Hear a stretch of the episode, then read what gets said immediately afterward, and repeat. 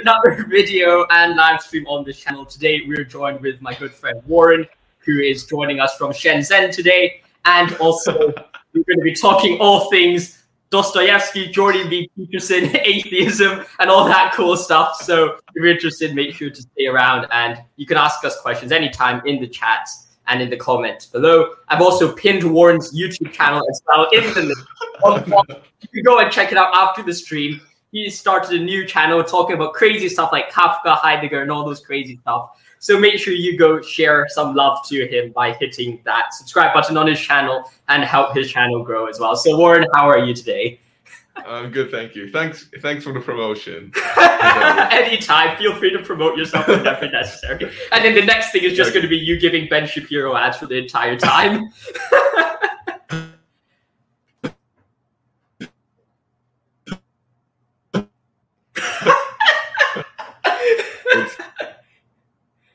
the, Wi-Fi was glitching out for a bit. can you hear me? Can you hear me? yeah, I can hear you. Is it working your, the laughter was okay, glitching, okay. and then you could just, and then your your laughter was glitching itself. So it's like. okay, okay, okay. Let's start. Let's start with okay, the Heidegger sure. quotation. Okay, Heidegger says, "Every thinker thinks only one thought." Here too, thinking differs essentially from science. The researcher needs constantly new discoveries and inspirations, else science will bog down and fall into error. The thinker needs one thought only, and for the thinker, the difficulty is to hold fast to this one only thought as the one and only thing that he must think. So my question would be, what do you think is is Dostoevsky's one thought? Since since Dostoevsky is like your favorite favorite writer? well, you know, I, I think Dostoevsky is perhaps his favorite thought or his main thought would would undeniably be the thought of Christ, which I think he meditates on throughout his books. The idea of hope and beauty and love through Christ, which I think is his most important idea, and and it's this idea of the human relationship with Christ, which I think is also very important. It's like, well, how does man live, and also how can man live without Christ? And I think that those are the two fundamental questions that Dostoevsky has in mind when he's writing. And it's a similar theme in Nietzsche as well, I think. And it's the idea of do you need Christ? And if Christ does not exist, what is the consequences? Is it nihilism? And and those are that would be his main thoughts relating to Christ, I think. Yeah. Yeah, I so, was reading mm-hmm. uh, Hannah Arendt uh, the other day, and Hannah Arendt also talked about Christ and also in relation to Socrates. So she talked about something like moral propositions cannot be proved. So what can only convince one of the truth of a moral proposition can only be examples. So either of Socrates who who voluntarily uh, gets executed or drinks the hemlock in Athens, so so he does not betray justice, or Christ crucifying on a cross. So I think that, that that's really profound. Mm-hmm. I definitely agree with that because I think that there are times when you you realize that logic and arguments and writing essays can only get you so far. I think there's a significant limit to man's ability to directly express himself via words, and and that's why I think that most people they what they would get to or what reaches out to them is more the Bible story than an argument for the existence of God, or perhaps why Dostoevsky might be more attractive to someone than than reading, I don't know, some essay on on some ontological or ontico ontological argument or something like that. And I think that the fundamental reason for that is is perhaps because we in a, in an essay in, a, in like an argument, the logical form, you can you can interact with it with your brain, but you can't interact with it with your soul. You cannot have a relationship with it. But then in when you have like a story, a novel, or an example, you could really live with it. You could feel the pain of the writer when when when the children in Dostoevsky's novels are starving, when they're when they're being ripped apart by dogs, or when they're suffering from tuberculosis, like you could you could emphasize, you can feel with those issues, and and the problems are made stronger through these interactions. And I think that's definitely one of the greatest strengths of of literature, and and it really talks about the limits of our of our language, I think, as well. Yeah, I think you're definitely right. That that's one of the better things about literature. And also, I think related to this, there's also another really interesting Heidegger thought, which he, he says that when you're thinking, you're not necessarily you're not necessarily uh, thinking those thoughts, but the thoughts come over to you, and somehow you you have to remain open yourself to let to let the thoughts come over instead of constant uh, actively pursuing the thoughts. So in Heidegger's view, these kind of I guess rational deduction, going from premise A to premise B, and then deducing the, the logical conclusion wouldn't be called thinking. But this kind of letting an image or a metaphor or a symbol come over to you would be the the, the best form of thinking. Yes, I'll definitely agree with that. I think that a lot of times when we're thinking, we are very much in a passive seat, you know. Like recently, I was writing a diary, but then I don't think I can necessarily call it a diary because it's more about me writing about me, analyzing myself to give advice for myself in a third person topic, in third person voice, talking about myself in the first person. And it's an absolutely very weird diary, which doesn't even follow the dates because yesterday, uh, when I was writing my diary entry, I had day one and day two, but technically they're the same day. But because I want to separate the thoughts, I just made them two separate days. That's why I don't no, even I, put I, the actual dates on top of them. I just say day one, day two, I just write it like that. I actually also started writing a diary recently, but normally it's like after after I've I've done some exercise, went out for a run or played some badminton, and you know after exercise you, you, you get all sweaty and you can't go to shower straight away. Because if, if you go straight to shower when you come out you're still still sweaty. Yeah. so i just have to wait there to go to the shower. And i just type on my phone for like 10 minutes on any thought that comes over your mind. And it's, it's actually very strange because somehow after you've done some exercise like you haven't used your brain for a while like thoughts come over to you a, a lot easier. I think, I think that's really interesting I think a lot of times we just realize how much of us we're living in the passive voice. I mean, a lot of times we like to think, oh, we're actively doing this, we're actively choosing things. But at the same time, just as, as strongly or perhaps just as reasonably, we are also at the passive seat. We're, we're laying back, we're relaxing, and then the thoughts come to us instead of us trying to look for the thoughts. It's like, and I was trying to analyze my dreams as well recently in the diary, and and I've learned Have some you been reading Freud?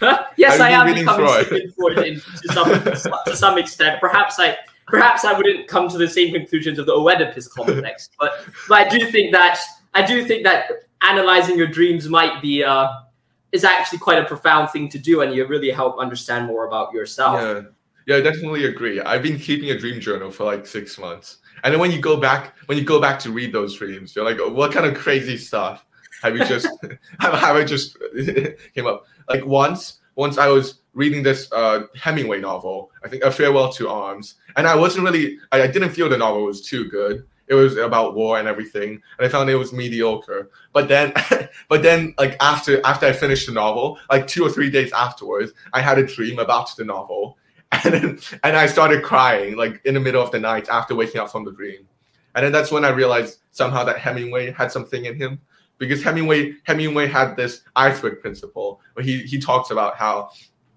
your your story should be like an iceberg, only show like the top one percent and then leave the ninety nine percent out, and whatever is left out, the reader can still feel, even though uh, it's not read by him. I think that's one of the things which is so amazing about Dostoevsky. It's like you you have a nine hundred page book, and imagining that being the tip of the iceberg, I I, I sometimes am afraid how how it how difficult it must have been for someone like Dostoevsky to have so much information, so much thought in his brain, and and it's like there there seems to be a significant limit, to the, to a physical limit to how much you can express, but at the same time, the body seems at times a weak conduit to the amount of things that are, are in your brain, and, and that's something that I think is is really the beauty of literature. And and you know, so what was actually really half funny recently, I was dreaming about something and and I realized that and I wrote it down in my diary and and I was like thinking, okay, well, and recently I've been feeling that I've been descending into some sense of Nietzschean madness. I mean, I definitely didn't start hugging a horse and kissing it on the street, but at the same time, I have to admit that sometimes it does feel a bit like tiring and stressful and and I think it actually is between a relationship between our what do you call it our our ideal and the practical. And I was talking with a friend about it mm-hmm. in school the other day, and it was between about well, how important is the pragmatic side of life when compared to the ideal side of life? And and then I was when I was saying that I was saying, well, you can't have the practical without the ideal because all actions are based off of a fundamentally ideal structure. But at the same time, you can't. It, it's very difficult to have only being caught up in the ideals and not acting in the physical, which which is perhaps one of the reasons for my apparent growing madness, perhaps, because I've been dealing for the past one and a half years with the ideal, the ideal philosophy, these abstract concepts, but not really caring about the the concrete. So what would your thoughts be on that, perhaps about how the ideal and the and the abstract kind of interlink with your life and and how you live out your life? I think first of all, it's at least it's very difficult to implement the ideal onto onto life. It's it's sort of uh, it's one thing to know to know the concepts, to know the moral laws, to, to know Kant, to know the utilitarians, etc. But it's another thing to apply apply those rules onto one's own life. And and I think there's definitely this this gap between what not what you believe, but what you know and what you actually do. And I think there's this Chinese philosophy philosopher. I'm not sure whether you know him. It's Wang Yangming. It's this kind of uh, Ming, uh, like Ming Dynasty guy, and he talks about this concept of of synthesizing what you know and what you do, and and it's only when it's only when you do what you know that that you, I guess, it's only when you do what you know that you really know something. I think it's a, it's a good segue into Jordan Peterson too about the pragmatic and ideal in sense that I think this is where I, I sort of disagree with Jordan Peterson uh, for slightly in that he because he he explains the Bible and a, a lot or, or, not lying and these kind of things in a kind of in a biological manner of how morality emerges from rats fighting each other and how uh, and and the animals playing in primates too of how the the highest the highest I think monkey the the dominant monkey cannot be a tyrant but it's most of the time this kind of benevolent ruler. But at the same at the same time I think it's useful for you to connect the the pragmatical value of these moral moral concepts. But at the same time I feel like somehow if you make the the moral rules, such as do not lie, into saying into this kind of sorry, Siri just sorry, Siri just popped up. if you if you if you take these moral laws and then you just somehow let's say you explain uh, do not lie let's say my sister asked me why should he not lie instead of me telling her that because lying is bad or, or lying is evil I say to her, because lying, because not lying brings you the most utility. I think the second way of explaining somehow degrades degrades this kind of moral law into a utilitarian principle, and and in some sense makes it. I won't. I, wouldn't say weaker, but makes it. It it, it, it makes it. It demoralizes it.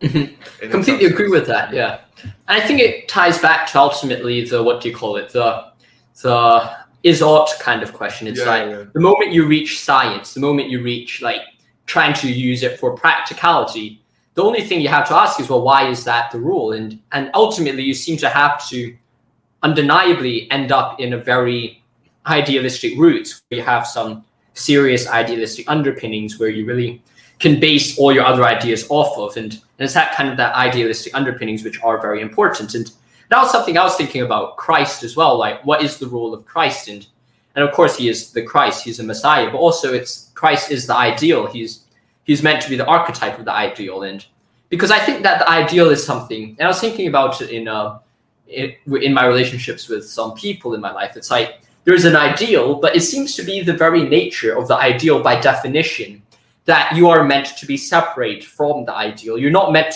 you're meant to work towards the ideal, that's for yeah. sure. But at the same time, there's there's this sense of fear to be with the ideal. And because on one hand, you might be afraid, especially if this is a person, that you'll be afraid that if you joined with the ideal, you would ruin the ideal because you know that you're imperfect. That's one thing. Yeah. And I think another fear at the same time is also the idea that if you reach the ideal, you're not you're afraid that the ideal would not exactly be what you expected the ideal to be, if you got what I mean. Especially yeah. for imperfect ideals. Yeah, I, I definitely agree with your two points, but I actually want to add a third point to it. It's somehow that not you're afraid to be with ideal, not only because you're you're afraid that you uh, you somehow taint the ideal and and and somehow the ideal may, may not match up to how you do but the ideal always judges you. And this is similar to, to what you talk about about afraiding that you're not good enough for the ideal. But the ideal sort of always stares at you and and it it shines and somehow illuminates your deficiencies. And it's like uh, because i play the piano right? And there's some times where uh, maybe there's some master classes where you can go to this this very famous pianist and and ask for advice and for them to coach you. But I, I have always been too afraid to go go to any of these these classes because because I'm afraid afraid to be judged by by, by the master master pianist uh, regarding my piano skills because you see it's it's very comforting for me to play piano in front of people who's not very good at piano because somehow like no matter what like even even yeah no matter what what I how I play I don't don't think it's pretty good. But no wonder you play the piano in front of me so much.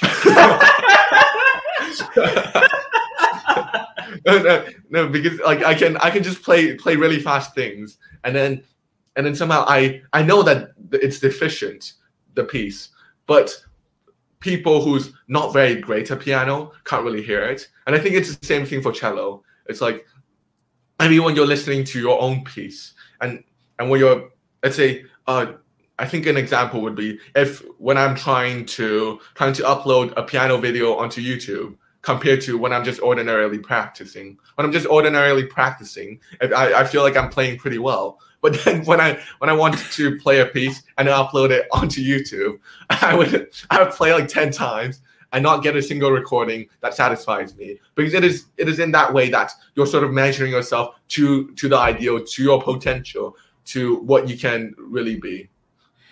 I have to admit that that's perhaps a, a, great prompt for me to apologize to all the viewers for why I have not actually um, released a video of me playing a song uh, once upon a time in the West. I've been promising you guys to play it because I, I, I've tried to record it. I, I have to admit, I, I was honest to God, I was really trying really hard to record it, but none of them sounded as good as it was when I was practicing it. Exactly like what Warren said, and and that's why I haven't uploaded it. So it's got nothing to do with me not wanting to make the video for you guys. It's just because I genuinely just couldn't record one which is good enough. But but I want to also build on that in the sense that I think the ideal the idea of the ideal judging you is something very interesting because it, it goes to the Nietzschean idea of guilt and sin, right? Like to Nietzsche, guilt is it's exactly what like what you say, it judges you, it it ties you down, it, it it makes you turn to some other obligation. You have to strat you have to always keep on going towards another goal. And you, and sometimes it's very easy to feel that you're imperfective and you're not good enough and that you have to that nothing you do would be good enough. And that's one of the problems and that's one of the idea of the Nietzschean idea of self-desecration with guilt. But then at the same time you could turn to the flip side of it and say well what actually happens if we get rid of the concept of sin get rid of the concept of guilt is the is the freedom of man or the complete freedom of man the a good enough justification to get rid of guilt because I sometimes like to think that guilt is a concept which is so important yeah. that that it's absolutely impossible for us to physically get rid of without destroying our own mental edifice, yeah. if you got what I mean. Yeah, I think related to this, I've been reading about uh, Hannah Arendt on conscience. The word conscience is actually originally is the same word as consciousness, and consciousness, if you if you, take out its roots, sorry, Siri came out again. if you take out the roots of consciousness, it is just talking with yourself, and somehow your conscience is this voice inside yourself that you that that tells you to do something.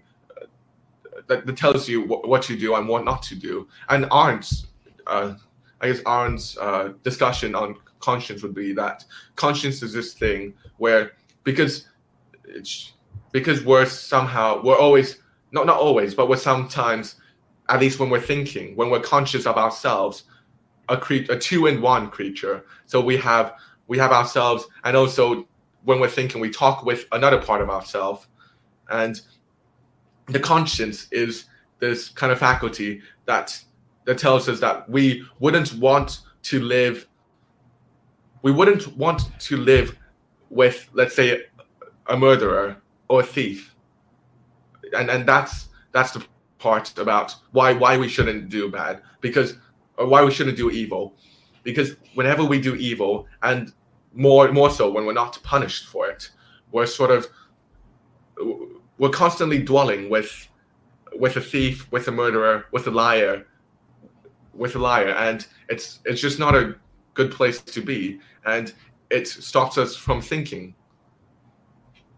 I completely agree with that. And i think that yeah i think it's something that is very difficult the idea of conscience. And and perhaps it's also about knowing ourselves. It's that and it turns to i think a fundamentally christian idea in the sense that we're all we all have a knowledge of good and evil in our hearts regardless of whether we like it or not it's the it's the idea that, or at least unless you're a psychopath, I mean, most people, if you kill someone, you know that's wrong. It's about that you're knowing your own flaws, which makes you understand and appreciate that you have to know the ideal, and it's that idea of conscience, which I think is very important. And and in another sense, I think this ties into hatred, which which would later turn into the slave morality, is the idea that what you hate about others is often what you see in yourself, if you got what I mean.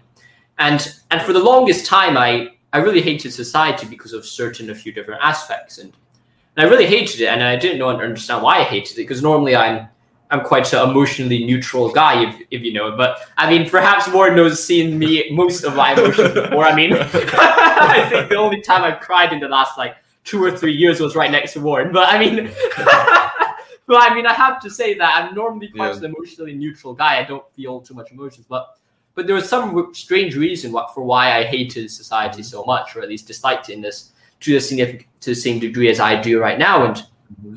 and I think I realized that one of perhaps the reasons of that disagreement or a reason of that kind of hate, perhaps, is perhaps because I saw some part of the aspect in myself, and that's what I really disliked. It's about the it's about that idea that you aren't good enough, but and you could do better. You expect you have a standard for yourself which you're just not reaching, and that's something that I perhaps see in society and I see in myself, and that's one of the reasons perhaps why I feel that, and that's something I think we should keep in mind. If you got yeah. what I mean. And and also my my dad always talks tells this to me. It's like when we when we make fun of other people, like we make fun of each other a lot inside the family, and especially my mom. And and uh, when we make fun of her, it, it, there's this strange phenomenon where if if what we say is what what she's actually deficient in, then she will get very angry. But when when we say say something, we when we criticize or when we just make fun of her for something that she knows that she's not actually that bad at, then she doesn't she, she doesn't get mad and she's she, she's quite nice about it. Sorry, Siri pops out again. and I think it, yeah. I think, I think related to hatred too. There's also there's also envy which is which is quite similar. And I think envy coming to hatred would be hatred would be what you see in yourself, and envy would be what you see in other people that you know you shouldn't have, but you shouldn't develop. I know, but you you have not developed yourself yet. Yeah. I think envy just is. Me turn off. I'll just turn off Siri whilst you talk. Sure. I mean, maybe we've actually said something about Siri which was true, and now she's very annoyed. But I think that perhaps uh, I think perhaps yeah, envy is something which is which is very quickly tied into resent, uh, resentment and and in the idea that what we want, we look for in other people is that I think we are all fundamentally very egotistical people. And I know there's that Chinese proverb, 人 Yanzi Cho Singwunsi. It's like the idea that everyone's good at birth, and I know Warren knows uh, Mandarin more than Cantonese, so probably he, there might have been a linguistic. I, I, I know there. what you said. I know but what you yeah, said. It's it's the idea that they're like in the Chinese tradition, it's a lot of the idea that man was born good but went bad, whereas in the West, it's more of man was born bad and went good and. And I, and I fundamentally like to think that man was born bad and can have the potential to good because I think the first one might is perhaps a too naive view of reality. And perhaps the reason for that is because and perhaps one of the reasons for envy and i don't think envy is completely bad because envy tells us what we need to improve in in a lot of situations not all the time but at least in a lot of situations. For example, you might be envious of someone who's richer than you. I'm not saying that money is everything, but seeing someone richer than you, you want to work towards that. It gives you a goal as long as you use that emotion correctly. And and that's the unfortunate thing. And that's what leads to slave morality is when people see that envy, see that resentment, and take it in the wrong way, instead of trying to improve yourself, you then make it a problem of the person opposite you, if you get what I mean. And I think that's perhaps where Nietzsche comes on the slave morality. And and that's something that I've been thinking about recently. So so are, are you I guess you're kind of distinguishing between two different kinds of envy. Mm-hmm. There's a kind of envy that's tilt towards resentment, which mm-hmm. is the kind of envy where you try you you aim to destroy your ideal, so so you're not judged at all. But but but that kind of envy is is really destructive. And if if I'm not wrong, I think that's prob- probably why Dante put the envious person down in the very very depths of hell and there's also another kind of envy where it's sort of you you realize you become conscious that you're envy about the person. And then you after you becoming conscious of that person you turn this envy into something not necessarily you use this envy to diagnose something about yourself and try to improve yourself and match up to the person's person so you don't feel envious. And and yeah. I think envy envy is a very very annoying emotion. Yes. A, a very aggravating one because it's I, I still feel envy for some people. I think it's like when when I see some people like they they've graduated uni at like 18 years old or like uh, like this uh, this math this math prodigy who who managed to I think who who managed to to get like uh the IMO gold medal when, when he's like 16 or 15. And I, I do feel envious. And I think I, I feel envious first because I'm not as good as them. And I feel like, and and then they're, they're sort of, I'm sort of being judged when I see what, what, what potential hum, human beings have. And at the same time, it's the kind of emotion that even if you're very introspective and you realize that you're envious, it, it still it still bites you you know it, it still hurts. Definitely yeah. And i think it's like the idea of emotion the dual sided nature of emotion. It's like well sometimes the emotion is good and sometimes the emotion is bad. It's like how you soon realize that most of your weaknesses are actually or can be twisted into strengths if you got what i mean. Like yeah, a very yeah. arrogant person's arrogance can be easily twisted to confidence and might save him a very big deal. Perhaps I was quite an arrogant person in the past, but but now I've twisted that into confidence. But now that I'm saying that I've changed my weaknesses to strength, I now sound quite like an arrogant person myself. So I mean, I think I found myself in a bit of a Russell's paradox or something like. By saying that you're not arrogant, you become arrogant, and I don't know. yeah, this is this is. uh this is also related to what I to what I've been reading uh, reading today on Arendt.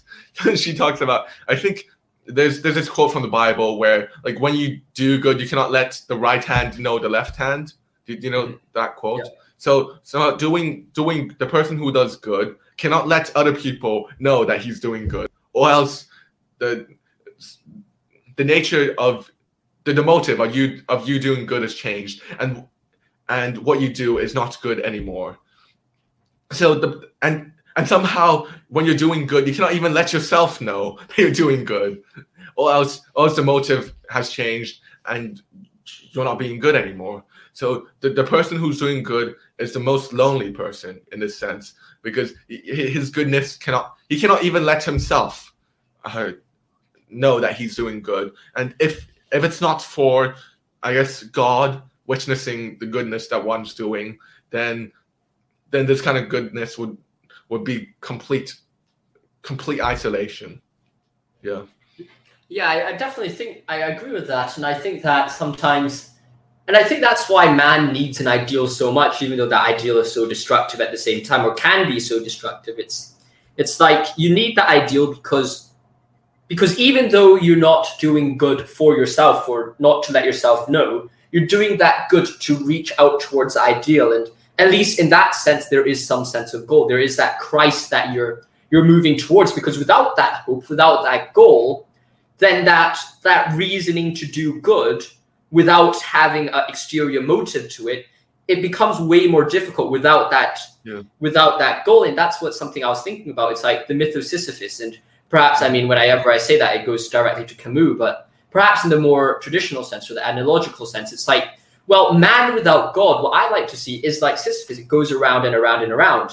You man creates his own ideas creates his own values and hence is just caught in this trap of thinking he's not good enough but by creating his, his own values he becomes good enough but then he dislikes the values that he's created and gets caught in a trap. What christ does perhaps and what the ideal does is making that cyclical nature of life uh, uh, kind of a linear one. It's the sense of man now has something to move towards, and he's no longer moving in a cycle, but upwards towards a certain ideal, which which I think is perhaps one of the only escapes or one of the only solutions to the problem that that we're faced with in a lot of situations. If you get what I mean.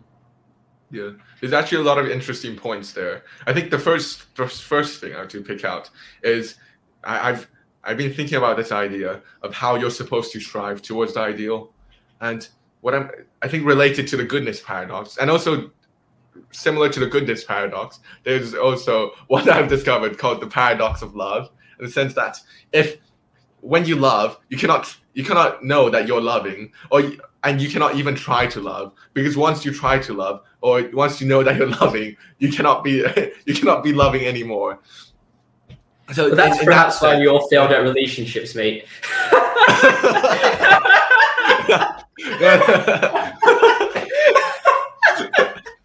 okay, okay. No, no, I, I, I, I, took this from David Foster Wallace. Yeah. But, but, but I do fail at relationships too, undeniably.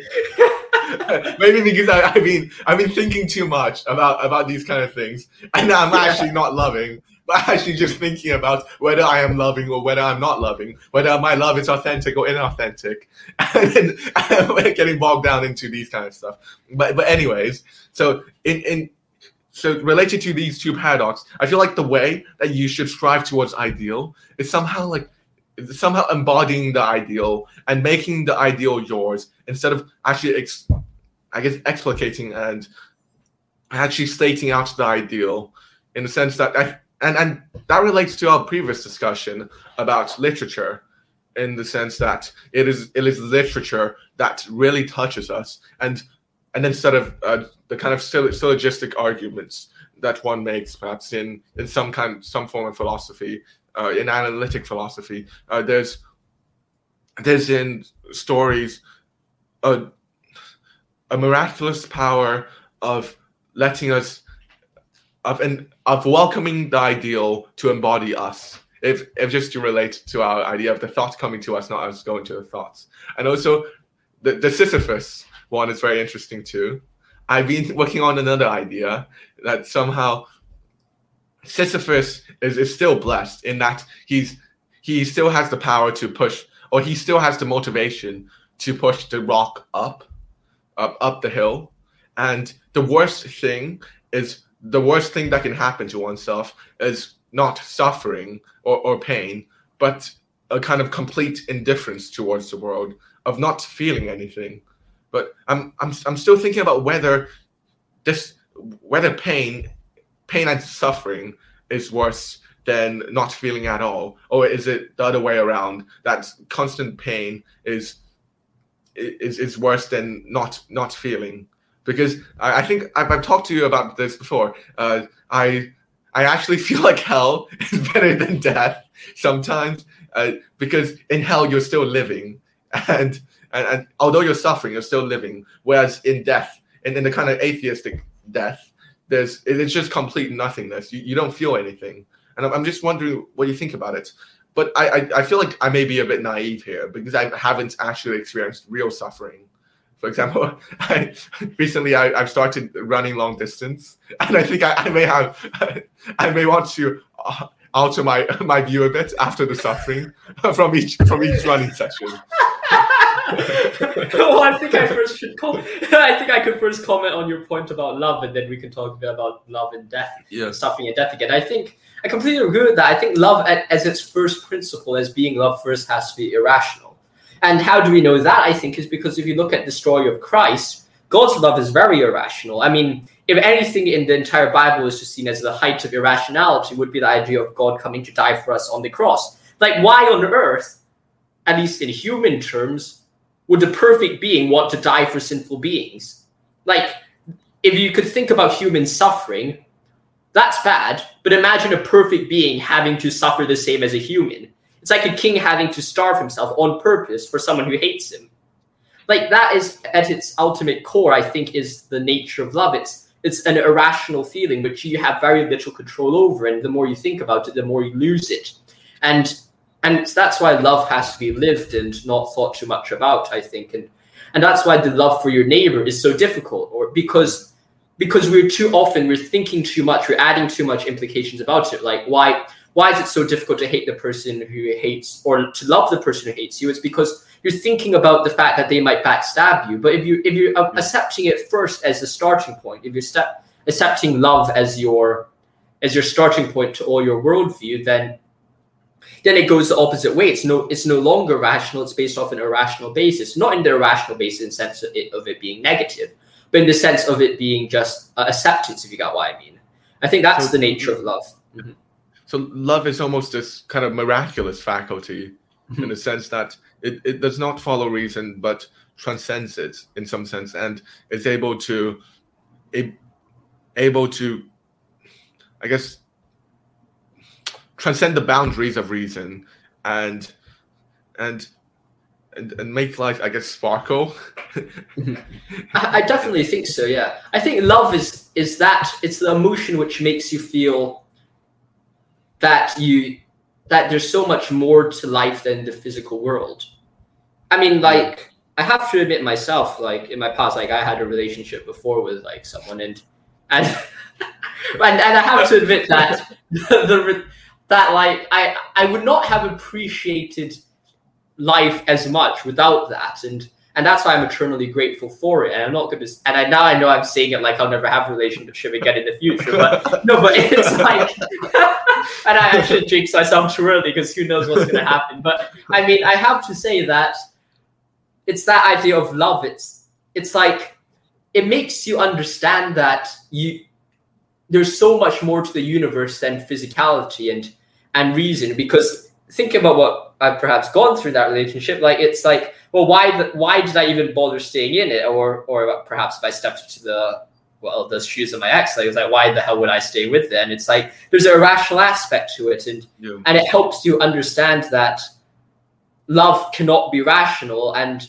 but not in a bad way, but in a good way. And it's the idea that there is something which goes beyond the physical world that we experience. It's it's the idea of brotherhood. It's the idea of acceptance and forgiveness, which is so beautiful. It's kind of how Myshkin, I think, and it explains how Myshkin, even though Rogojin kills Nastasia and almost kills him, still kind of forgives him and loves him till the very end and when he falls into insanity. Mm. He embraces Rogojin on the floor. It's like, well, why would you do that? It's because love goes beyond that, and there's something transcendent in life which is born within our hearts. And perhaps that's why the Chinese said that Yan Zi Cho is Sing It's like people start off good because I do think that there is good in people's hearts. It's just we have to look towards finding it. If you got what I mean.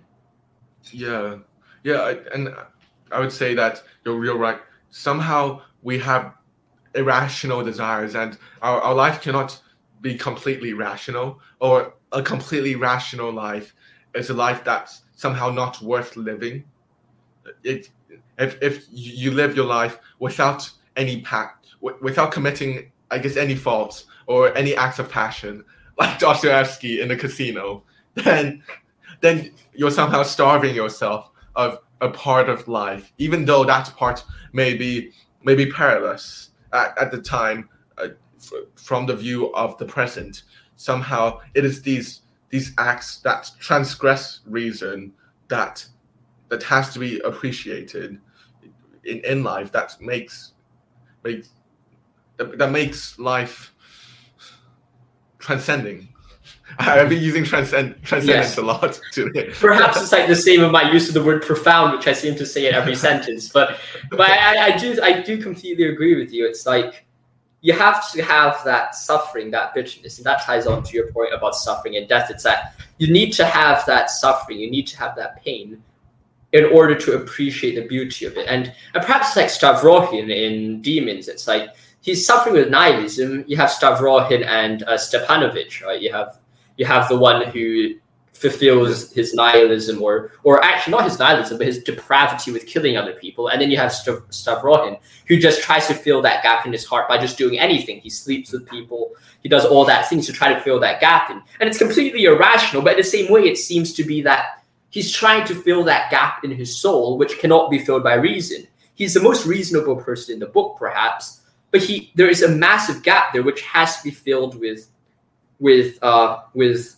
with something else. And I had a dream recently about it as well. Like someone asked me out and and I wrote it in my diary, but I don't even I but I and and then I and I said yes, you know, but not because uh-huh. necessarily I wanted a relationship per se. And that was the weirdest thing. And I was thinking about it afterwards. I was writing in my diary and I was like, well, why would why would that happen? I think it's because humans need to go beyond the ideal. We live in the ideal so long, we have to go beyond it. And that's perhaps what the dream was trying to tell me. It's like the messy side of humanity is is scary. It, it cannot be controlled. You don't have complete control over it. You cannot calculate it.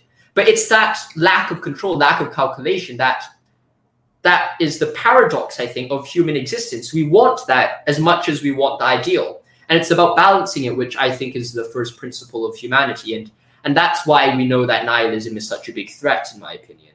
If you got what I mean. Yeah, and and I think you're right, and it's the kind of leap of faith that you have to take mm-hmm. to to to go out into the world without knowing what it consists, or or to commit yourself to to something without knowing whether you will succeed, but but still doing so wholeheartedly.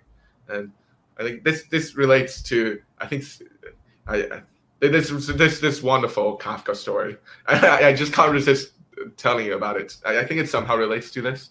It's it's about this person who just uh, I think it's it's two people who just searches frantic, frantically in the room and then frantically in the room and then like searches for the door to go into to go into another room. Or it's, it's kind of I guess it's a metaphor for salvation or some way out, right?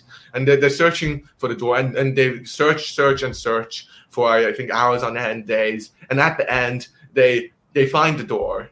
And then they realize they, they push the door right? And the door the door is the way out not the way in. They've been in the room all along. So it's it, it's in this in this kind of constant struggle constant struggle for meaning for constant struggle to make sense of the world that sense actually lies mm-hmm. yeah i i definitely agree with that it's the idea of yeah it's it's kind of like heaven and hell is within you like the choice the mind in itself can make it heaven, can make a hell out of heaven and a heaven out of hell. I mean, whenever I try to say that quote, I always turn back to the Zarathustra contra Alyosha. oh, quick reminder for you, I might be publishing that soon, but but I mean, like from a, I, I think that is so true. It's like, and that's the beauty of free will, at least in the Christian sense. It's like mm. God has given us a choice of whether to go to heaven or hell, and a lot of people like to say, like that's not our choice, or you sometimes it's like why didn't god give us more evidence and i'm thinking well yeah maybe more evidence would have been fine but it does it's like the lack of evidence has never stopped people from coming to god if you get what i mean and i'm not saying there isn't any evidence but i mean you don't need a demonstrative empirical evidence of god existing i mean there's like how many billion theists in the world right now it's it's astronomical and it's idea that well we have the choice and well what exactly do we choose and and and I guess it's the idea that, and you say hell is perhaps better than death. It's like, and and I would agree with that because, like, after all, why should we be afraid of death if, if God doesn't exist? If you got what I mean, it's it's the idea of, and it's something that I I don't know. It's like it's it's very easy to say that let's not be afraid of death, and in, especially in atheistic mm-hmm. sense, right? If God doesn't exist, then what is death? It's absolutely nothing. But at the same time, it's that it is absolutely nothing. Those few words, which is so frightening to you, if you got what I mean. It's that. Yeah. It's the idea that the fact that it is absolutely nothing scares you, not in a philosophical sense, but just because the idea of man losing his meaning and man losing his values and his intrinsic thoughts and experience, like you say, is it's just a very frightening thought if you get what I mean. Yeah, and I, I've been recently writing this fiction piece for for a competition, and in it there's this there's this I, I used death as this metaphor for complete indifference. Like that, you, you know, there's there's sometimes when when when when you become sort of in, in the depths of despair, you become it's it, it's almost like you do not want to do anything. There's no there's no heaven or hell. There's no there's no ideal to strive for or nothing to fail. It's it's this kind of complete indifference in life where it's very hard for words to describe. It's it's sort of like when when you you, you become so so so guilty or filled with so much remorse so much so so much kind of energy that at, at, suddenly you you cross this kind of threshold, and then on the other side, it is just nothing. You, you stay there and, and, and you almost don't feel. And and when when you come out of out of that sort of feeling, and then you look back at it, it's it's it's the scariest thing of all. Just not feeling anything. Because my uh, in in the fiction piece, my my argument is sort of not not necessarily argument, but I said something like in hell at least there's a heaven that you can look at or a heaven that you can you can think about even though you'll never you'll never be able to be there but in complete indifference heaven and hell disappear i yeah i yeah I, I definitely think so and and perhaps that just leads you to a question of whether of whether it's just better to just accept heaven before that and and perhaps that goes to pascal's wager though i don't necessarily think you should you should enter that relationship with God because of because of wanting to go to heaven. Because I don't think that's why you should believe in God. And you and I would rather have someone just choose to go to hell or go to hell, but rather than choose to go to heaven just to choose to go to heaven, if you get what I mean. It's that relationship with God which is the most important thing. And and perhaps that death which you're talking about and that fear is is our shared fear of nihilism, which I think is uh, mm-hmm. ultimately, in my opinion, the the biggest challenge of, of my life or of, of modern society. And, and that's what I was writing in my aphorisms the other day. It was man is on the verge of nihilism. That is the starting point of all humanities. That was my aphorism that I wrote the other day. I'm, I'm, I'm, my, my, my aphorism, my favorite one, is something like uh, we, we nevertheless try to sleep in a world that is not, not made for it. Yes. It's, it's like there was this uh, I was I was just lying on my bed and I just couldn't sleep because I was I think I was reading too much Kafka, and then and then I, these thoughts just just kept on came coming up to, to me like these aphorisms, and then every time I, an aphorism comes over, I like frantically reaches out to my phone to record it, and after I record it, I, I cannot sleep anymore. And I also, I, I want to talk about yeah, I also want to talk about your your your thoughts about how whether because you, you talked about how it, it's easy for us to say that to to say that we should not fear death. And but but in reality it's very difficult to implement or, or very difficult to to really accept. What yeah. what, what do you think? Do, do do you fear death or are, are you afraid or do you think you yeah i have to admit that and it goes against what I've just said, but I do think I don't fear death too much. Perhaps, and it depends on how you die as well, right? It's like mm-hmm. because recently I was. It's also in my dreams as well. I die a lot in my dreams for some reason. Most of those deaths are for sacrifices. It's like I'm either sacrificing my life for a person or ideal, or or some time that I'm sacrificing my my life, and and it's one of those things which I think it's it ties back to Christianity. It's like Paul says something to live as Christ and to die as gain. And what I think he means by that is that death for Christians is a way to salvation. It is is the ending of your journey in life. And it's kind of like it's like the end of a journey and you know that you've reached a certain destination. And and I don't fear death in the sense that I'm because I'm afraid of the opposite. And what I'm afraid of is perhaps it's because living out the ideal of Christ is difficult in my life I don't think it's diff- too difficult that I would I would rather ditch the ideal and and ditch Christ because I do think that Christ, in some sense, like sin, the falling short of the ideal has a burden, but the burden of not having the ideal is even more significant than than failing the ideal every day. If you get what I mean, and perhaps and perhaps death is perhaps the idea like if you can't live by the ideal in a perfect way, at least perhaps the easiest way of it is to die by your ideals and that's what I was thinking as well. It's like I was dreaming, I was thinking about the sacrifices in the dreams, and I'm like, well, if that happened in real life, what would I be most afraid of? Would it be the decision of sacrifice? I don't think it would be. I think what I'm afraid of most is is the idea that that opportunity would arise, and I'll be too afraid to go through with it, just as I failed to live up to the ideals before as well. If you got what I mean, and in that sense, I kind of embrace death and it's perhaps not the most enlightening thought yeah. to think of, but I think that is a solution to the fear of death in some sense.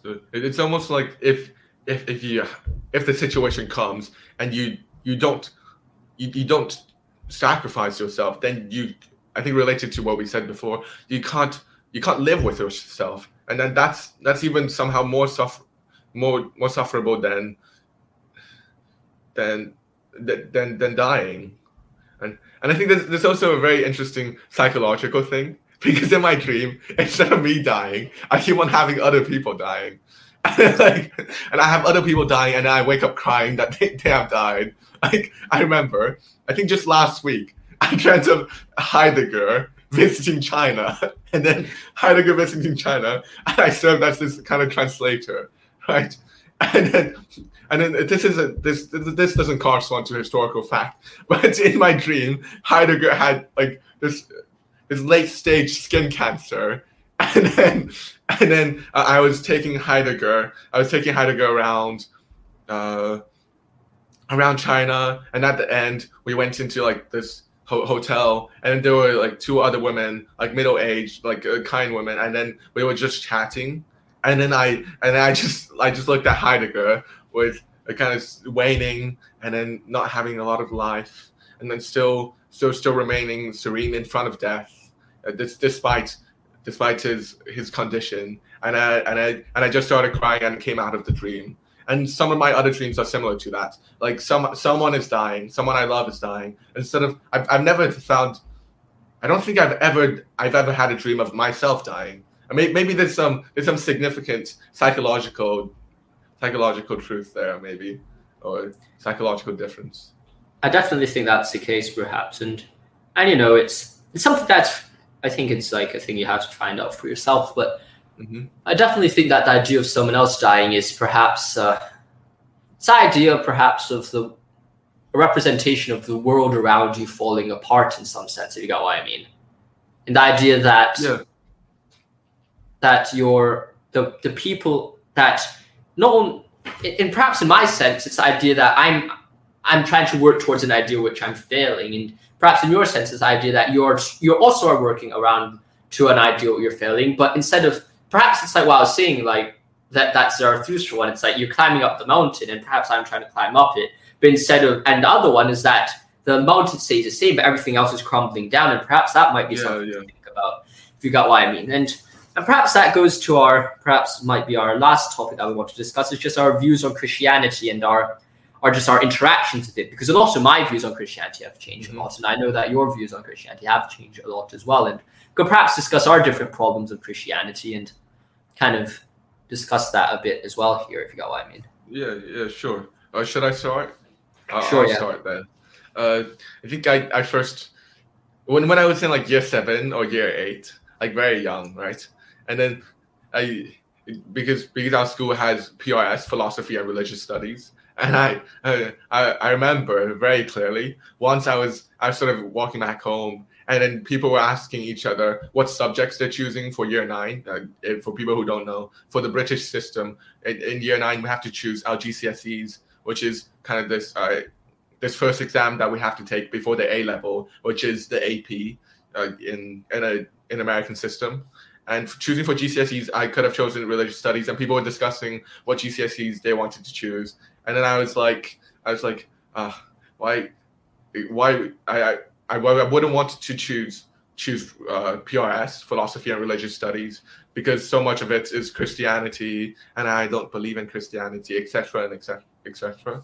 But my views have actually changed changed a lot, and it's and it's part of part of being being friends with Josh, and also another part is is listening to Jordan Peterson's lecture. Although I, I don't completely agree with anything like most a lot of things that he says, but but he explains the Bible in such a way that to and he makes a very compelling case that the, the, there's some deep and profound truth in the Bible. Although I I would say that when, when he links the Bible to utility, he's there's a kind of a leveling down of the Bible with with the utility and losing of this this, this divine significance. But nevertheless, uh, what when Jordan Peterson explained the Bible in a kind of scientific rationalist way that I was accustomed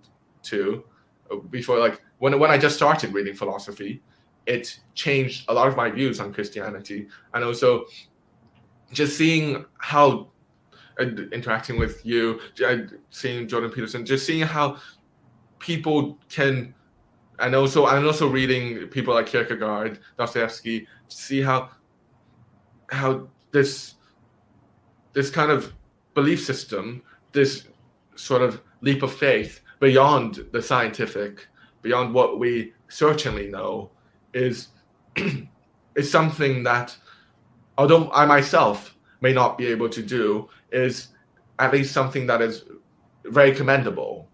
And relating to perhaps I myself not being able to accept Christianity or uh, completely believing in it, uh, in the sense that I have been thinking about the writers that I, uh, the re, yeah the writers that that I've read, and I've I've read a lot of Dostoevsky partly because of Josh's recommendation, and also I chose it for a school project. I had to write a really long article on Dostoevsky. So I read I read most of his major works, including this this uh, I think a thousand page biography on him. But and I feel like somehow I I didn't manage to retain a lot from Dostoevsky, even though I, I managed to appreciate him, but I, I somehow didn't manage to to take as much from him him as I've I've liked uh, to, to take from him, and this is I think it's related to a kind of cultural cultural background and my upbringing. Heidegger had this idea, which which is that we we ourselves he called us Dasein, but that's not related to the entire topic. Heidegger has too much jargon, but anyway, so he he said that we we always have an understanding of being, an understanding of ourselves, and this understanding of being manifests itself in our cultural practices, in our social interactions. For example, in how how far away we stand stand with each other when we're talking to each other, or uh, what kind of gestures we make. Do we nod when other people's talking to to, to sig- signify that we're listening? How how in the lift do we do we look at each other in the lift or do we sort of uh, move our eyes aside to, to avoid eye contact frantically uh, when, when we're when we're with someone who we don't know in the lift? And all these things form our own understanding of ourselves and none of these are conscious. And and his idea is that somehow we cannot we cannot we don't have a complete freedom of choosing our identity and choosing who we be because a lot of it is given to us. He says we're thrown into the world. We don't choose to be to the world. We're just thrown into whatever. And and his idea of the world isn't necessarily uh, the the universe, as in all the all the atoms uh, and, and molecules that moves around, but the human world, the world of cultural practices, and it is it is from our cultural practices and, and th- that that we can take out what identity we we wish to assume even though we're not completely uh, completely defined by one one identity from birth, we can we can only choose to to to assume one that is presented to us that we're thrown into to the world that we're thrown into. Anyway, this is a very long-winded way to say that culture has a big effect on your belief. I'll, I'll agree with that. I'll, I'll, agree with you in that, and and perhaps about a bit about my faith is that, and I don't think mine's is perhaps as interesting as your one. I mean, I when I was growing up, I always grew up in a Christian family, but I don't think I purposely really wanted to be a Christian. Right? I, I don't think I ever lived up a good Christian life until perhaps after a significant change of events, and that's perhaps even even after I got baptized, I didn't become a really good Christian. After that, it was after some more self reflection. I wouldn't consider myself a good Christian now because because I do agree with Nietzsche that there was only one Christian, and I mean, I mean you could could switch that a bit and I think more precisely say there was only one good Christian and he died on the cross. I think that's true in the sense that like no one else can become Christ. It's like no one's a good Christian, but we're all just and, kind and didn't even I, th- I, think didn't even Christ say something like uh, even he himself is not good, and the person who's who's absolutely good is is God who's in heaven. Yeah, mm-hmm. I think yeah, and, cool. yeah, that's that's true, and and it's the idea that I think in my faith it was really like a change in my life, which really helped me. I, helped me really turn towards more philosophy and stuff like that. And I know when I started this channel, I was always focused on the existence of God, like apologetics and stuff. But but now I think my channel has gone to something which is like less so focused on apologetics. Like, I mean, to be honest, uh, to to a certain degree, I, I'm less worried about whether God exists, more worried about whether we need God in our lives. And I think that the need for uh, Christianity is just so so evident and so strong that that like even if God exists, I I'll find myself doesn't exist. I mean, I will find myself with difficulty separating myself from that structure. And uh, perhaps responding to your point is about what do you call it? About um, about the about the cultural representing your beliefs. And I do think there's a significant cultural implications on what you believe in. But at the same time, I'd, I'd like to think that we we have a choice to go beyond our culture, if you get what I mean. We can't let our culture define us. I mean, the culture has built up on our past, but but I wouldn't necessarily say that that's perhaps a sufficient reason to not believe, if you get what I mean, in the sense that saying your culture um, determines you, I think, might might just be akin to saying that how science determines morality or you get morality from science. I think there's a similar gap there between the yeah. culture influencing our choices and and our more our responsibility for our choices. If you get what I mean, I think there's a gap there as well. Yeah, yeah, I think I think there's two points to talk about here. The first point is that Heidegger, when he talks about culture conditioning our choices,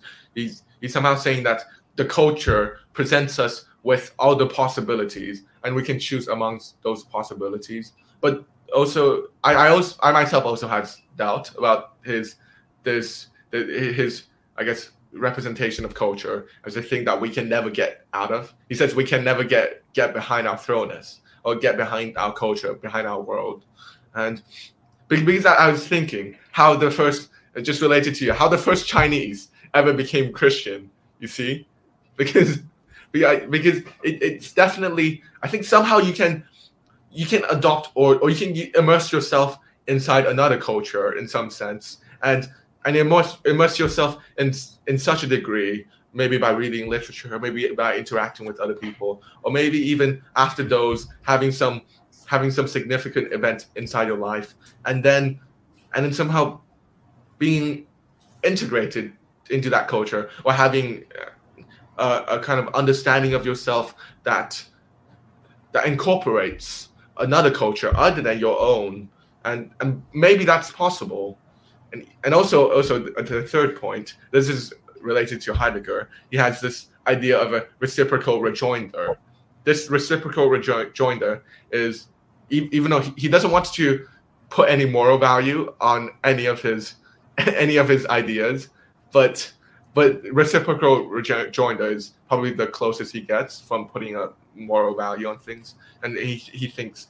I, I would say that he thinks it's good, but so he says even though we're thrown into the world and then we have this culture around us we can we can somehow get into our culture. And this is this is our way of living most authentically would be not to, to really immerse ourselves in our culture and to discover its possibilities and somehow from those possibilities and, and, and come back and give back something to the culture. And this is his account of how how to change how, how cultural cho- change comes about the example would be some someone like Martin Luther King who takes the Christian precepts, the, the Christian idea from American culture, and then and then changes the culture and finds this kind of contradiction in the culture and then changes the, the culture in such a way that what is against the Christian idea of equality before God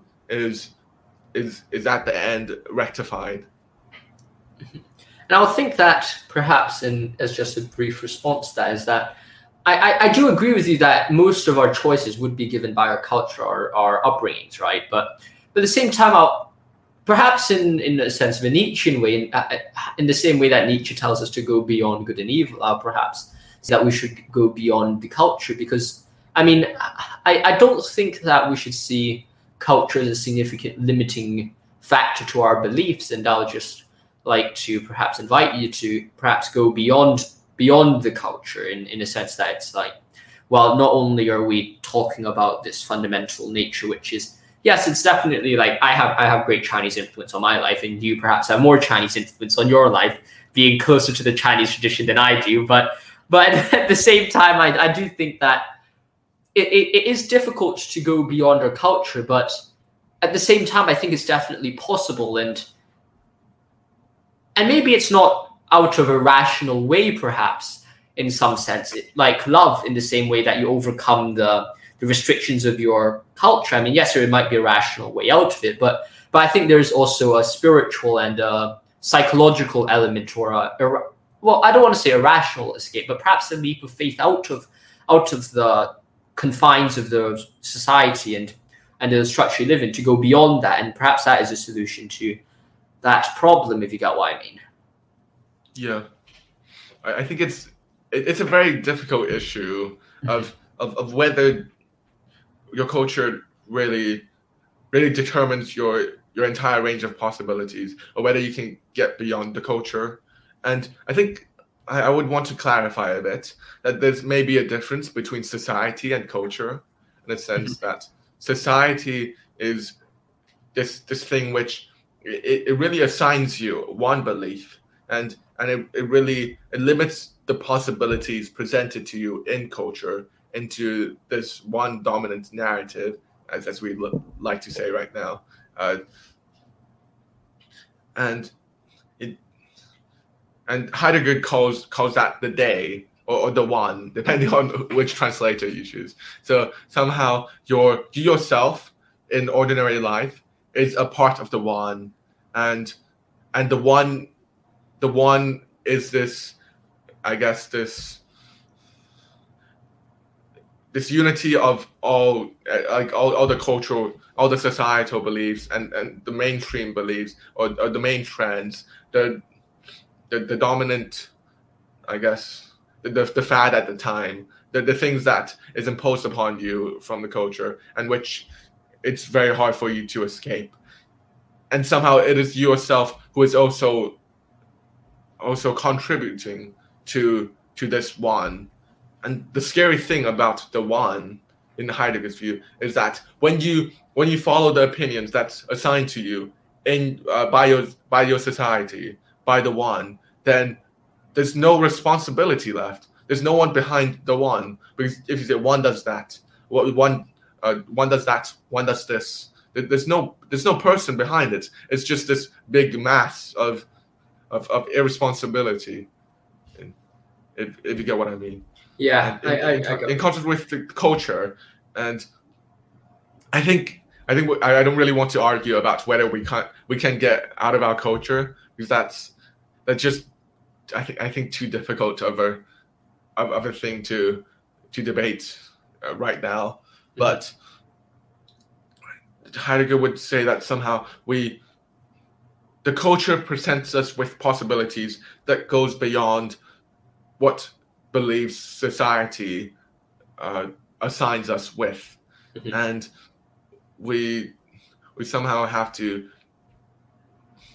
go go go into the depths of culture and maybe that's why we need to read the history of philosophy or, or read read a lot of literature, not only contemporary literature, but also uh, literature that comes from a long time before. Why we should study the, the, the canonical texts. Why we should read read the Bible again and again, perhaps compared to maybe reading one after another of the an interpretation of the Bible by someone else, since interpretation is always doing violence to the to the actual text. And, Definitely. And I, I think also related to your previous point about you you talking about how your your channel is dealing with, I guess, then the whether God is really necessary, and also uh, you, you've been posting a lot of content on Nietzsche recently, and I think it's it's somehow a, a very admirable thing to do for because for for one to wrestle with uh, with wrestle with a thinker and take seriously a thinker who disagrees vehemently with with your own belief is something that we, we can we can all learn a bit from. That no no matter whether you completely agree completely agrees with someone else's critique or whether you, you believe that you have an answer to it by by acquainting yourself with someone with, with a, another viewpoint and by wrestling with it you, you you can somehow come out with a more profound understanding of of what you believe and why you believe it than than before And that's one thing I was thinking about recently as well. It's like I've always felt that I perhaps emphasized or like related more to Nietzsche than Dostoevsky in some weird sense. Perhaps because one thing I think Nietzsche was re- misrepresented a lot, and I think a lot of my channels who try to do Nietzsche justice, or at least present the most reasonable interpretation of him. And of course, interpretations don't do the right to justice, but at least try to spread awareness about how he shouldn't be as often misrepresented as as he is. And and and partially because I I feel for him. I think I think Nietzsche's right in ninety percent of the things, like his ideas on the slave morality, his ideas about the twisted and the fallen nature of the church. I mean, apart from his ideas about guilt and sin, which I think are directly wrong, I think most of his critiques are correct, but just aimed at a different version of the church and something that I don't hold into, if you got what I mean. And that's and that's something I want to share. And, and, and perhaps in some sense, I felt that perhaps discovering Dostoevsky was Nietzsche's last chance of being saved in some sense. It's the it's what could have saved him from his ultimate insanity. And perhaps reading Dostoevsky could have saved him. He just didn't choose to live it out as well, if you know what I mean. And that's something that I was thinking about Nietzsche recently. And I mean, I guess we could end this stream off on the fact that if you have anything more to say is please go ahead. But I mean, I guess we could end it off on a slight discussion about our favorite books, if you get what I mean. uh yeah yeah sure uh do you want to start or Sure, yeah. I'll, I I think my favorite book is. I mean, I've gone on a few people's streams, and when I say it's not the Bible, they're like, "Wait, what?" But I mean, I, have, I, I- have to book, perhaps. I have to say it's The Idiot. I think it's by uh, Dostoevsky. I think that's definitely a that's definitely a fascinating thing. If you know what I mean, it's it just goes to show. I think everything that is good in Dostoevsky. It talks about the problem of nihilism. It brings forth that. It brings forth the need of Christ. I think the beauty of Christ as well, and the idea that you might be a Christian, and by being a Christian, you might get hated by the world, and that's definitely a case. It might be misunderstood, but you have to keep on fighting. You have to keep on loving and forgiving, like Myshkin, and that's something that you want to work towards. It's that ideal, which I think is developed beautifully in The Idiot. How about you? okay I think I have a lot of favorite books. I think I think I'll, I'll take this chance to also convince you. I, I, may I may have to list quite a lot more books than one, but I'll, I'll take this chance also to convince you to maybe read some of these books. So maybe I I'll, I'll separate them from from novels and and philosophy books. In terms of in terms of novels, I think my the, my first the first novel that really made me made me start to write fiction, but I've written a bit beforehand. Is David Foster Wallace's Infinite Jest. I think I have ranted a lot. I, I've talked a lot to you about this book. It's it's incredibly thick. I think it's it's one thousand and it's one point five times the words of the brothers. So it, it's definitely a it, it definitely takes a long time to dig through. But what David Foster Wallace was trying to trying to present there is this kind of profound loneliness that comes out of uh, society, no matter what. I don't want to use the word consumerism or or capitalism, but a kind of a kind of inability to to relate to other people and inability to love to to experience to, to experience the divine sometimes because actually David Foster Wallace also really likes Dostoevsky. I think there's a kind of common thread throughout all of my favorite writers. They they all they all read Dostoevsky, and Dostoevsky is one of uh, the writers that I like too. And yeah, yeah, one of them is Infinite Jest. It's it's a huge volume. Uh, I think I think you, you really have to commit yourself to reading it. Maybe at least take like maybe one hour a day to, to try to slowly grind through the volume. It, it would take around I guess forty hours, but but just because of its pure size, it, it's really fun to read. Until until the, the start is really fun. It's a bit of a slog in the middle and a slog at the end but it, it's really it really it's kind of like running a marathon then. Yeah it's, it's, running a marathon okay? It, it's it's suffering it's suffering throughout. But after you come out of the marathon it the marathon changes you in, in some way. Another book uh, recently uh, another novel would be kafka. Uh, kafka's the trial much shorter than infinite jest. It's and kafka's the trial i think it's it's almost profoundly Christian, or it's it, has some profound Christian or at least Jewish ideas that is incorporated in uh, the modern world. I, I won't I, I won't want to spill too much from the novel, but the trial is about this person called Joseph K, who who in, in this in a society with this very strange trial system where in the trial they don't tell you why you're guilty they, they they they sentence you. It's a very very long bureaucratic system. No one knows what's going on. Even the person trialing you don't know don't know what you're guilty for. And then and then he's he at first at the start he doesn't take seriously the the trial, and then at the end and then slowly he realizes the seriousness of the whole thing, and it is the sudden ending. Where uh, okay, I, I, won't spoil it, but it, it's it's like all of novel uh, all of Kafka's novels. It's unfinished, but somehow I think it being unfinished adds a flavor of mysteriousness to the entire thing that makes it even even better. Uh, even though I'm not sure whether Kafka would, would have improved the whole thing if he could have finished it. And another one, I think Dostoevsky's Brothers Karamazov definitely, and people who watch your channel probably already know about it. And I guess these three are my are my favorite favorite fiction. And in terms of philosophy, uh, Nietzsche definitely uh, the things I've talked about, but something new.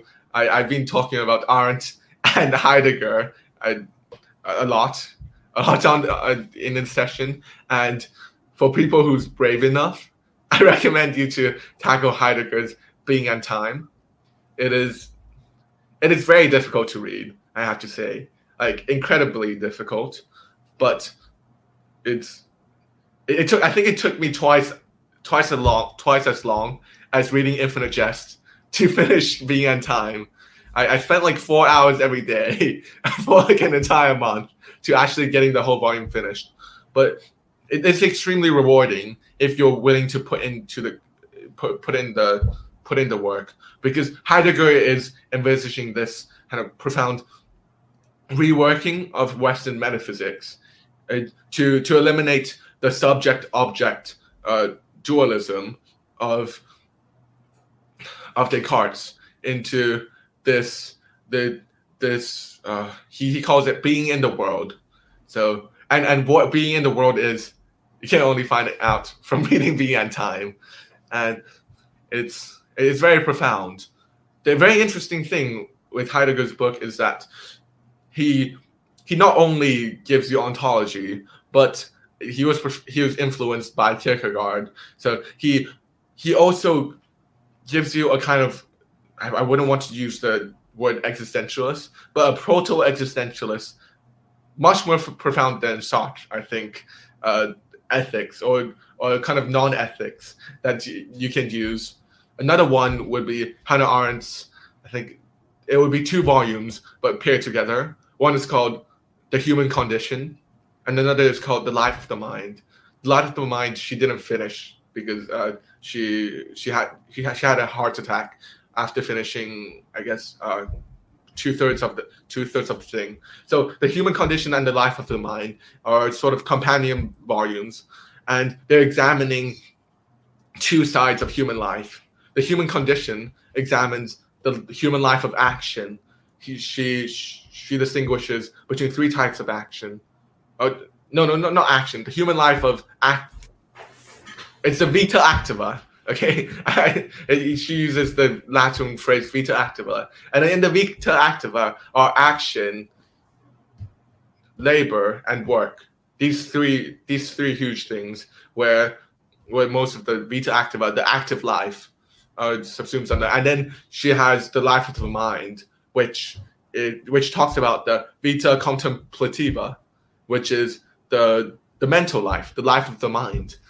There, she separates out three different faculties: thinking, judging, and willing.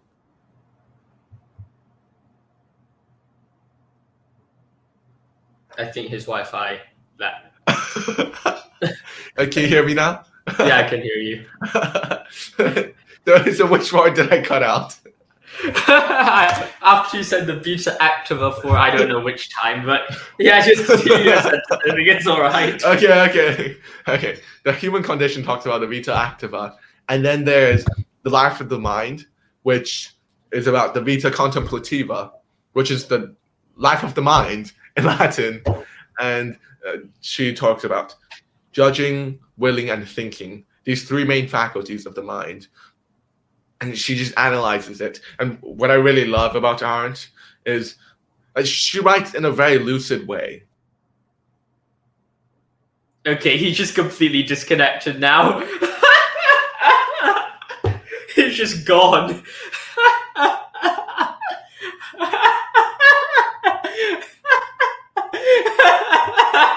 he's just gone now. I got. Uh, unfortunately, I don't think my I don't think my Wi-Fi likes Hannah Arendt. Yes. anyway, okay, I'll, I'll do the last attempt at introducing Hannah Arendt. Okay. she Hannah Arendt writes in this very lucid way. She's, I think she's different to Heidegger in this regard. Although it's, I, I guess it's just gossip. But Arendt and Heidegger had a love affair in like the 19, 1910s, in the 1920s, because Arendt was a student of Heidegger's. And then they started having this love affair, even though Heidegger already had uh, had wife and children. And then and Arendt decided to break the relationship because she wanted to devote herself to philosophy. And she felt like Heidegger was wasting too much of her time. but this aside, okay? Hannah Arendt writes writes very well, even though she she writes in long sentences, very long sentences, because her native language is German, and then she she switched to writing English at like uh, when when she's like 30 years old after running out of Germany from uh, from Hitler, and then and then coming over to America, emigrating, etc. And also, what I love about Hannah Arendt is that she she gives you very very fresh perspectives on all kinds of thinkers from from Kierkegaard to Marx to to Socrates and Plato uh, and Aristotle, and she she explains especially Aristotle and Plato because before I, I don't I, I don't really think I I don't really like their work. So I find I find it quite boring especially Aristotle. He's, he's sort of just categorizing and categorizing and not not doing anything with it. But Hannah Arendt renders him very readable in, in a very great way. And also she she she has a sort of I guess a lot of Christian heritage behind her. It, her she's very well versed in Saint Augustine. Her doctoral thesis is on Saint Augustine, and he he also uses Duns Scotus a lot. Uh, and and she she's very well versed on Kant. this is an an unbelievable part of her biography. And I guess this is one of the things that that aroused my my jealousy. She she started reading Kant when she was 14. Okay, she she started reading the Critique of Pure Reason when she was 14, just just casually reading and reading Kant from from her father's library. And yeah, and if you're interested in Hannah Arendt, there's a very good inter- interview on on YouTube. Just search Hannah Arendt interview. I think it's it's from Zur Person, and then you can just find it. It's, it's very good. If you're interested in uh, Hannah Arendt, uh, Kafka, and Heidegger, make sure you go check out Thinker's Kitchen, which is Oren's uh, YouTube channel. Yes, please. Uh, you can check it out and hit the like and subscribe button, as I've said.